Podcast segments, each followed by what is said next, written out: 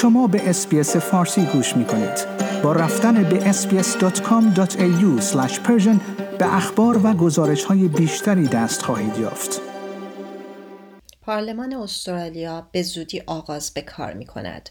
آلبانیزی اعلام کرده که چهار لایحه به پارلمان ارائه می شود تا آینده بهتری را برای استرالیایی ها به همراه بیاورد. یکی از این لایه ها مرخصی مربوط به خشونت خانگی است که اولویت اصلی پارلمان جدید خواهد بود. این لایحه به کارمندانی که مورد خشونت خانگی قرار می گیرند اجازه می دهد که تا ده روز در سال بتوانند مرخصی بگیرند. این یکی از وعده های کمپین انتخاباتی حزب کارگر بوده تا شغل کسی مانع از فرار او از خانه نشود. اولویت های دیگر نخست وزیر اصلاحات در سیستم مراقبت از سالمندان و تثبیت قانون برای پایبندی به هدف کاهش 43 درصدی انتشار گازهای گلخانگی می باشد. لایحه پیشنهادی دولت برای اصلاحات در بخش مراقبت از سالمندان در نظر دارد تا پرستاران را به خانه های سالمندان بازگرداند از هزینه های بالای اداری و مدیریتی جلوگیری کند و یک پارچگی و پاسخگویی را در این بخش بهبود بخشد.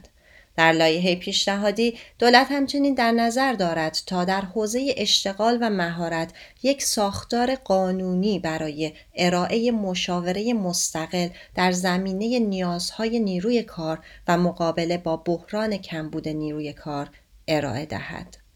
چهل و هفتمین پارلمان استرالیا بناست در روز سهشنبه هفته آینده آغاز به کار کند و به گفته آلبانیزی موضوع هفته اول این نشست ساختن آینده بهتر برای استرالیا است.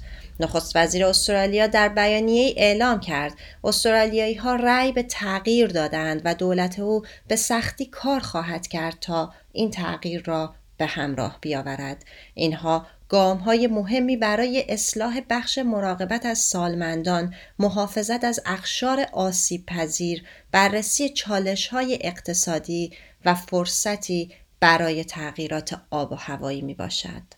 او افزود کسی به عقب رانده نمی شود کسی پشت سر نمی ماند این پارلمانی است که تمام استرالیایی ها می توانند با آن افتخار کنند.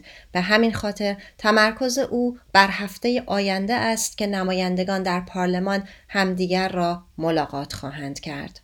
با اینکه دولت کارگر استرالیا با داشتن 77 کرسی اکثریت لازم را برای تصویب لوایح در پارلمان نمایندگان دارد اما در مجلس سنا همچنان با چالش های روبروست. دولت تنها 23 کرسی سنا را در اختیار دارد و برای به تصویب رساندن قوانین پیشنهادی خود باید با سناتورهای مستقل یا احزاب دیگر وارد مذاکره شود تا 39 رأی دیگر را به دست بیاورد.